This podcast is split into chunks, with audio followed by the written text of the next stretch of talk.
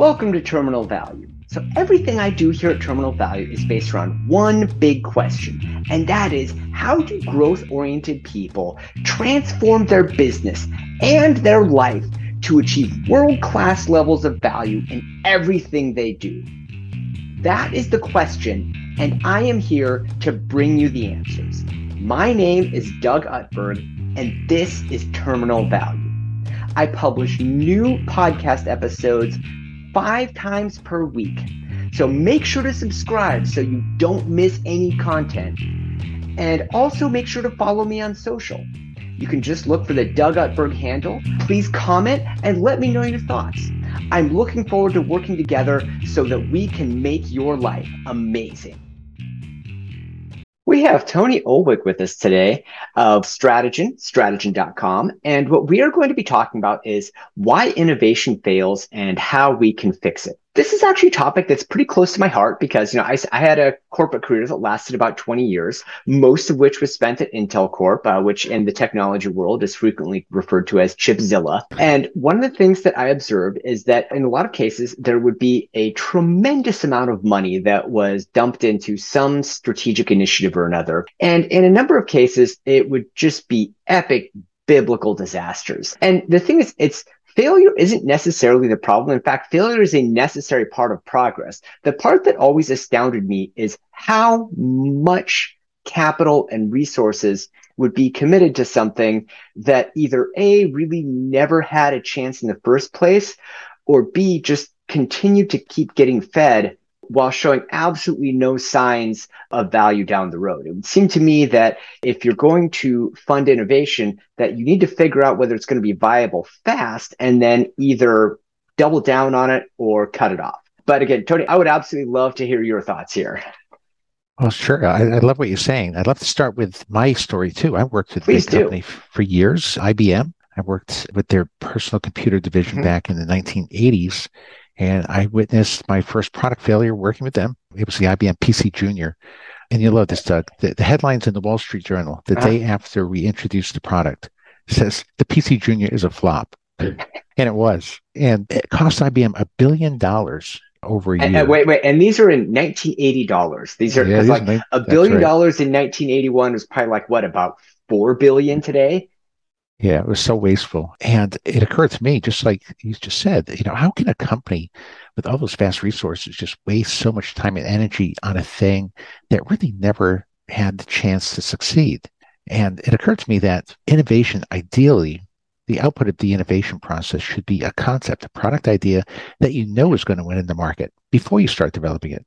Yeah, actually, you know, I don't even know that I would necessarily go that far because, well, I would say it's an innovation idea that you know can win in the market. Okay, so for example, here's one of the examples that I like to put in. Now, this has been buried in Intel's financial statements a long time ago, but you know, many many years back, Intel got this bright idea to put together a media division.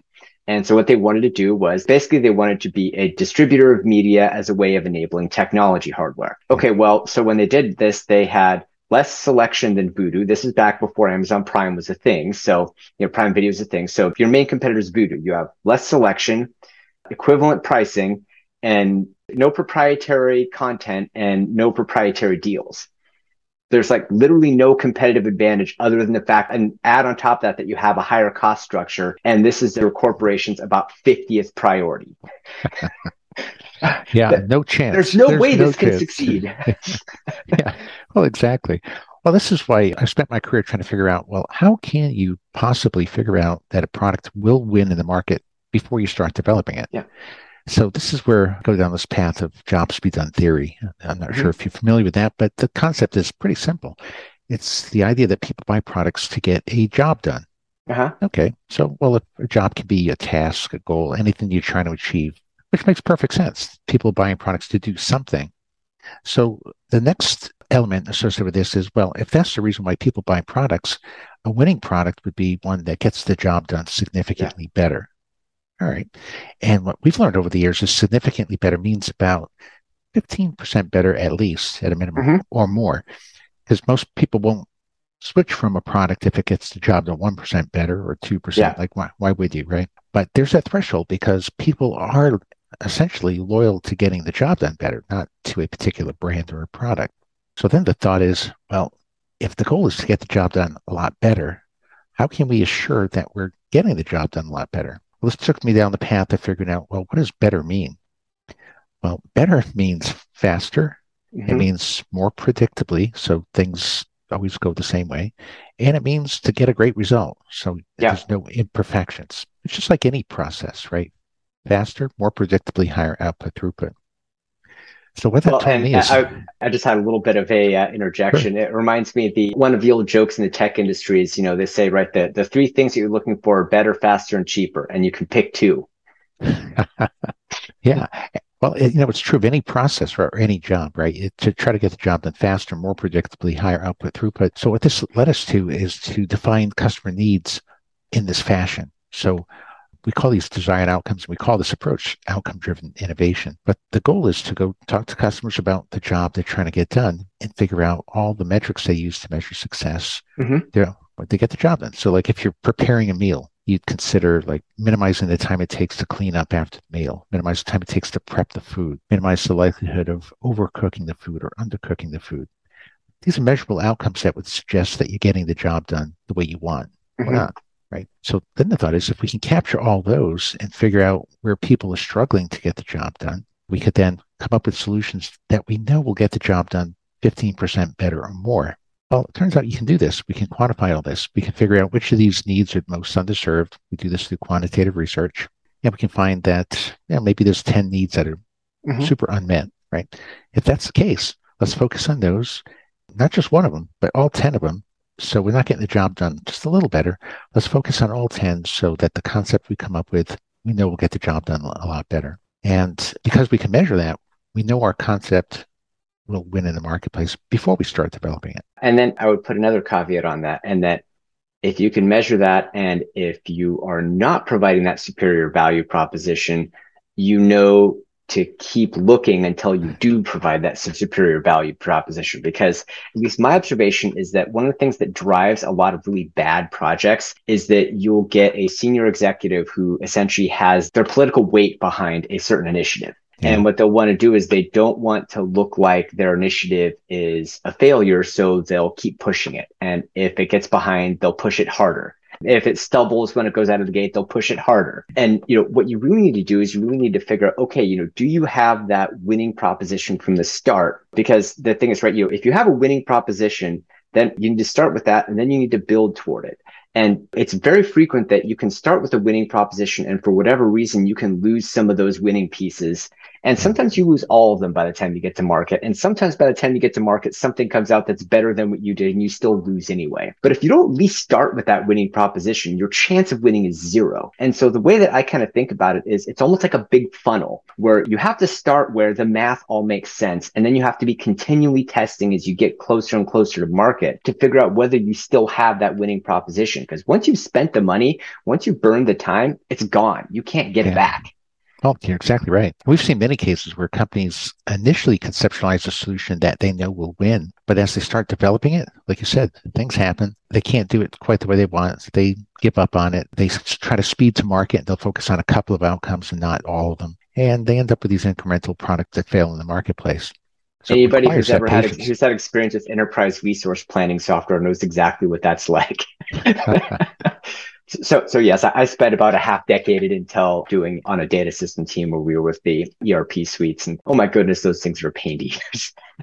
but anyway, I'm just getting us off on a tangent. Let's go ahead and get back on topic here. Just kind of talking about, you know, avoiding some of those pitfalls because the thing that I really hear you saying is that you need to be continually reassessing whether you have all those winning pieces in place because yeah. I think there's two parts to that equation. Part number one is what is our product, our solution, and how our, you know, what are the winning elements it has. Part number two is what does the market competitive environment look like? What does that look like? Because what can very easily happen is you can start developing something, and by the time you get to market, a new competitor has come in that has a superior value proposition that you can't compete with or that you don't compete very favorably with. This is why you have to work to beat the competitors right up front, right? So this is why we look for needs that are totally unmet across the board uh-huh. by any, any competitor. But one of the things I've noticed is that, like even in the lean startup movement, for example, I know a lot of entrepreneurs follow that approach. Mm-hmm. It's silent on how to define a market. And I find this interesting because a lot of the lean startup approaches will suggest that you hypothesize the market, the product concept, the needs, and you think of all of them at once and then go test them right? You're iterating on the market, the needs, and the product to try to find that product market fit. That becomes extraordinarily difficult. So, what we recommend that our clients do um, is to define a market, but not as a vertical or a product or a technology, but as a group of people and the job they're trying to get done. So, parents who are trying to pass on life lessons to children mm-hmm. would be a market, or surgeons who are trying to restore blood flow to an artery would be a market. The way that I would articulate that, which I completely agree with, but the way that I would articulate that is to say that a market is a result. Because if people buy as a result, they don't buy a product, they don't buy a service, they don't buy a thing, they buy a what it does, and more specifically, what happens as a result of what it does. You know, as they say, you know, yeah. people don't buy a drill or a drill bit, they buy a hole. You know, what yeah. they want is a hole. They need a drill to drill a hole, but what they ultimately want is a hole in something. That's what they're buying. Yeah, that's it. And we refer to it as the job they're trying to get done, right? So it's interesting then, you know, I like that example because when you look at the world of innovation through the drill maker's eyes, you think you're in the drill market and that your competitors are drill makers and that you go talk to customers about needs for better drills. But when you look through the market, look at the market through the lens of the hole maker, you're realizing you're in the market for creating quarter inch holes. And yeah you're looking for the best solution, not drills. You're competing with anything that can create a, a, quarter inch hole. And your goal is to come up with a solution that gets the job done better than any of those other competitors. So I agree. You know, looking at it through that lens, it opens the door to uh, recognizing non-traditional competitors so that you can be in a market that won't get disrupted. And this is the other thing I often think about and see is that you know, if you define your market as a drill market and mm-hmm. something comes along that's better than a drill, well, then your market is gone right? But the market for creating quarter inch holes is still there, right? Yes. And it's just been supplanted by something else. So defining a market as a group of people and a job to be done has a lot of advantages because it doesn't go away. It's a long-term focal point for value creation. So you can stay yeah. focused on that, you know, for decades without wondering what market you're in. Yeah. Exactly. Well, hey, I have a question that I'd like to get your thoughts on. Sure. Okay, so there's a popular theory that I'm somewhat sympathetic to that true innovation cannot come from industry incumbents or so comes from industry incumbents so rarely as to almost ignore it. Now, there are a couple exceptions, but generally speaking, companies that are at a dominant position in an industry tend to be overly vested in the status quo and do not have the internal political capacity to create disruptive innovation that will otherwise crater their existing business. You know, Clayton Christensen wrote about this in The Innovator's Dilemma. His thesis was that companies need to disrupt themselves I've very rarely seen it happen, especially if you have high profit margins. There are very few finance departments that will allow you to fund something that's going to cut your profit margins in half. Based on your observations, do you think that's the case, or do you think that it is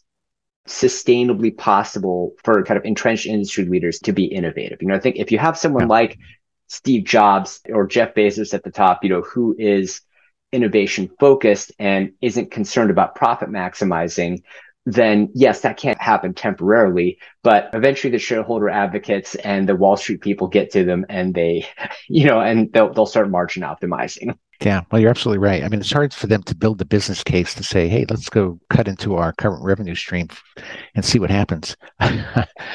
but despite that, there still is a way forward. Clayton Christensen's view is that you know we can come up with a product that gets the job done worse and charge less. That's his disruptive innovation thinking. And that can work and not hurt you if there is truly an overserved market. An overserved market, I, we define that as a group of people would pay less to get the job done worse, right? So if there is a group of people that have a lot of overserved needs, then you could come up with a solution at a lower cost that gets the job done worse, and that wouldn't impact your other segments who might be mm-hmm. underserved, who want to get the job done better, which you could still create a solution to charge more. So the problem it, comes when somebody else comes up with a way to get the job done better and still charges less. That that is absolutely right. You know, we call that the dominant strategy because that that always wins, right? Because now you're satisfying people that are underserved and people that are overserved. But you can generally play in all the spaces. I, like using Uber as an example. Uh-huh. Where Uber Premium, that's where they basically started. They charge more to get the job done better. That's a good differentiated strategy. And then they came up with Uber X, and the claim there is we're going to get the job done better and charge less mm-hmm. than, than, taxis. Yeah. So that's that dominant strategy, and that really affected, that really helped drive their growth. But they didn't stop there. They also came up with the disruptive strategy that says, well, is there a situation where people will pay less to get the job done worse? That's where they created Uber Pool. Yeah. Uber Pool does exactly that. Now you can share a ride. It's horrible. Get there later. Takes longer, but it costs less. And then you can also charge more and get the job done worse. Now think of the instances like where Uber has their what do they call it? Surge pricing right? And there's situations that arise where there's limited supply or over demand, and you know you're going to wait longer to get your ride, and we're going to charge you four times more. So all those things can happen, and I find that find it interesting that Uber has a strategy for each, and they all operate at the same time. So I do think it's possible for a company to think through this and be in all places at once without really disrupt their initial model right? It takes a lot of thought and consideration. And of course, you have to be able to figure out are there under and overserved segments of the market? In other words, are people struggling differently to get the job done? And that, that's kind of stuff that we work on when we do our segmentation schemes. We actually segment around the unmet needs so we can figure out are there groups of people that are underserved, overserved, along what dimensions, and so on. And so the, then you can craft a strategy like that has implications across the board. Got it. All right. Well, hey, Tony, this has been a great conversation so far. I was just thinking if you could give us, like, say, you know, one or two last thoughts, then maybe throw out your website. That way people know how to get a hold of you. Sure. So, uh, you know, I've been at this for quite a while, and people uh-huh. often wonder why doesn't everybody do this? And what I realize is that so many people are just we're, we're inherently wired to think in solution space. And it's just fun to come up with solutions and, and come at it from that angle and, and experiment or just keep putting money into your products and hoping that they're going to win. But Doug, as you said earlier, right? It's amazing how many people put money into products that will never make it, that never had a chance of making it. Right. Yeah. So you can't do that. You know, as, as tempting as it is to follow that ideas first approach to innovation, it's never going to work consistently right? That's why it's so important to come at it from the other angle, understand needs, understand what needs are. Uh, the other interesting thing I find, we ask this all the time, amongst product teams, is there agreement as to what a customer need even is? And 90% of product teams, they say no. Huge problem, right? If everyone's trying to satisfy customer needs and yeah. we can't agree on what they are, then we certainly can't agree on which ones are unmet and how to best address them. So I think those are the key things that companies need to focus on in order to really move themselves forward and to generate consistent growth. Got it. Yeah, and if you want to check out our website, it's at strategyn.com. I also have a free audiobook and free ebook mm. that you can get at jobstobedonebook.com with, with with hyphens between all the keywords there. Excellent. And yeah, be happy to send copies out automatically. So just go in and, and grab one. Beautiful. Beautiful. Yep. Hey, Tony, really appreciate your time today. My pleasure. Thanks for the invite. I appreciate it. Thank you. Thank you for listening to the Terminal Value Podcast. Please feel free to visit me online at www.terminalvalue.biz, where you can subscribe, find me on social, and then we can connect and just keep the conversation going. I'm really looking forward to hearing from you, and I hope you have a wonderful day. All rights reserved. No part of this broadcast may be produced in any form by any means without written permission from Business of Life LLC. All trademarks and brands referred to herein are the property of their respective owners.